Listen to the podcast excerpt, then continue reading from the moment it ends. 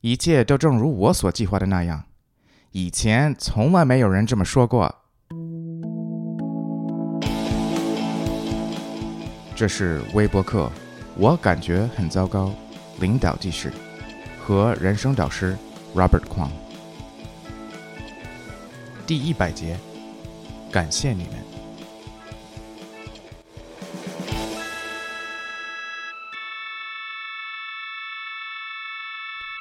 这周是美国的感恩节。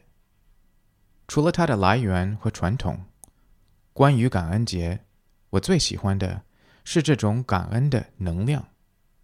感恩这个主题是我们今天想带到博客中的内容。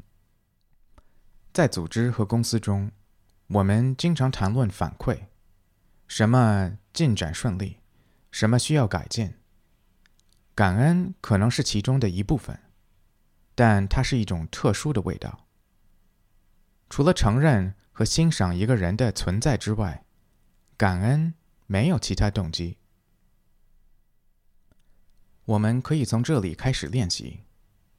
在二零二零年，人生大师 Christine Sachs 开始了这个博客，然后他邀请了我们加入这个团队。今天，我们想对 Christine 说一句：我们非常感谢你。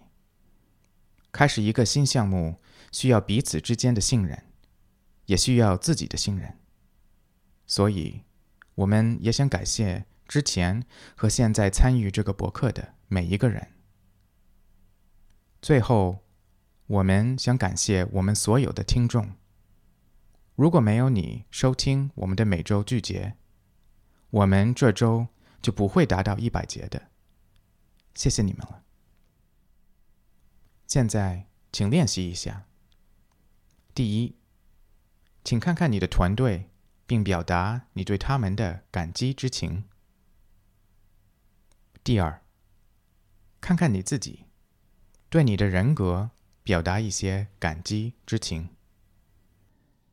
下周再见。你可以在 www.robertquangcoaching.com 再关注我们。